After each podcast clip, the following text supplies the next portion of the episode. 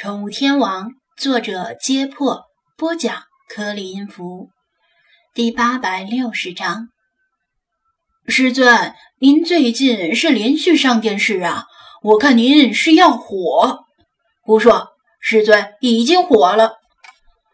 王乾和李坤一脸羡慕地说道。清晨，电视上播着本地新闻，背景是王木工他们那个家属院。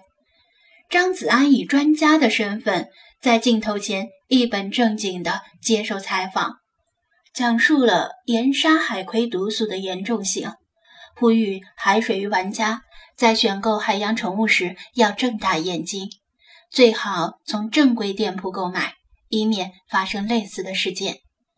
接着，盛科也接受了采访，新闻大篇幅地回顾了这次事件的来龙去脉。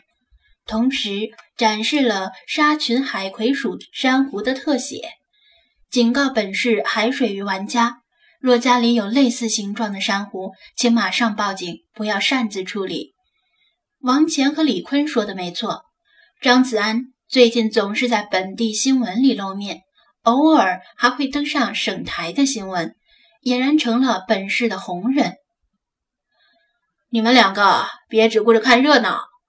张子安瞪了他们一眼：“咱们从于氏那边批发过来的活石上，说不定也附着这样的珊瑚。你们把眼睛睁大一些，省得咱们也搞出个大新闻，最后落个关店了事。”他并非危言耸听。事实上，王木工经常去的那家水族馆已经无限期停业整顿，什么时候能够重新营业就不知道了。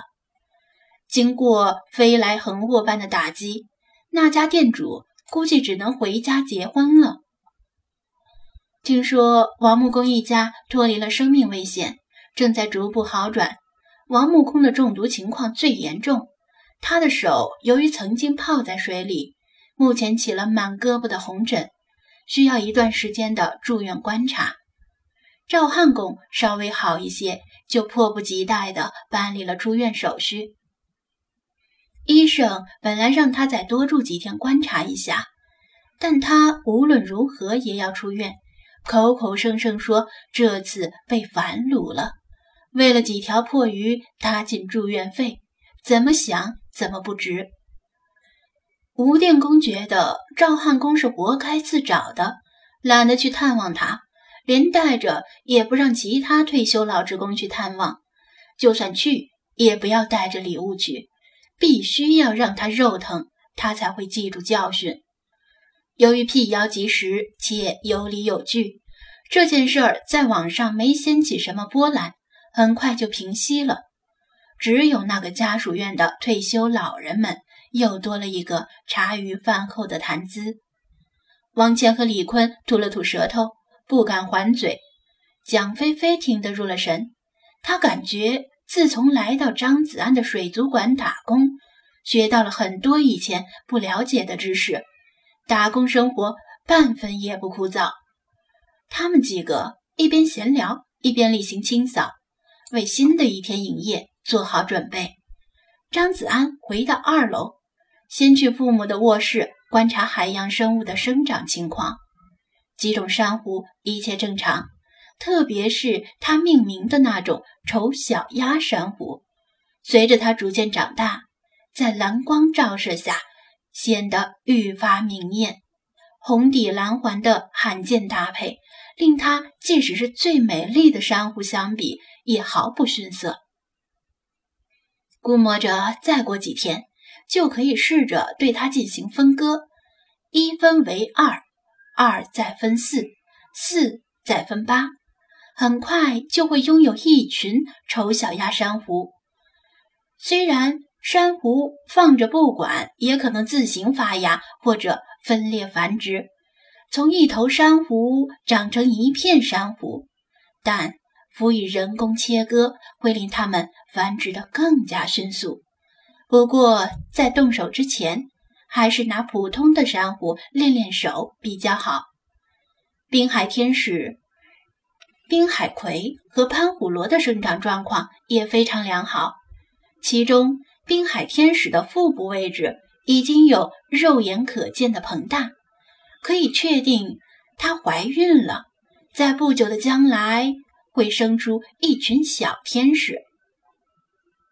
他又检查了一遍仪器的状况，尽管这些高档仪器在检测到异常时会自动报警，但小心总不为过。弄完这些事儿，他取来海水样本。回到起居室进行日常的水质检测，戴着眼镜的派依然在噼里啪啦的打字，偶尔停下，皱着眉头翻阅无名书。喂，阿森，你在外面吗？在的话，吱一声。世华从浴室里叫道：“吱。”张子安从显微镜上抬起头，懒洋洋的打枪。喂，你真直呀！不怕把楼下的猫全招来抓老鼠吗？哇！世华自以为得意的哈哈大笑。店里的猫基本都不抓老鼠，要么不屑于抓，要么不会抓。张子安隔空搭话。不过，可能倒是会抓鱼。世华，你进来一下，我有个地方不懂。张子安暂时放下手头的工作，走进浴室。他举起手机，让他看屏幕上的字。为什么这么读？张子安看到他是被整体认读的拼音难住了。无论如何也想不明白，为什么元、月、阴这些音节要直接念，而不是念成一弯圆。一月月，一阴阴，因为这是规定，没什么为什么。他简单粗暴地回答：“你不用管这些细枝末节，只要把它们记下来就行。”世华学习进度很快，毕竟他不是一个婴幼儿，而且浸淫在普通话的环境里，只是偶尔遇到一些阻碍。那为什么西安？中间要加个引号，他又问道：“因为如果不加，就要读成仙。”张子安指着自己，还有我的名字子安，写成拼音中间加空格倒没关系，写成英文可能会被误读。嗯，中文好难。世华有些泄气。嘎嘎。所以你不如改名叫比利张如何？保证不会引起误会。理查德又适时的出现，嘎嘎叫道：“不，改成这个才会误会吧？”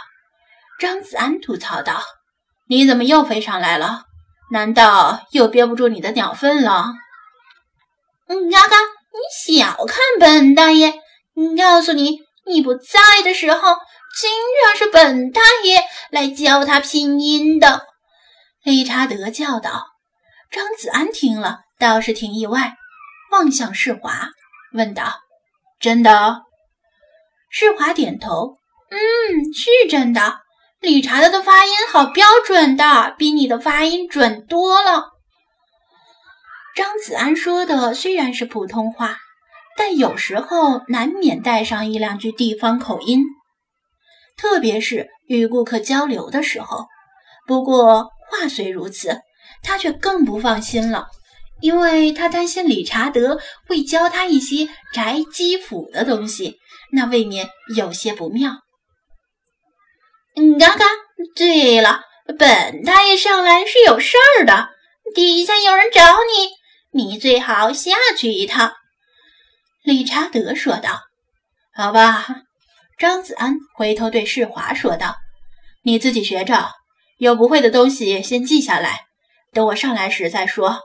这只鹦鹉教你的东西，你最好一个字也别信。”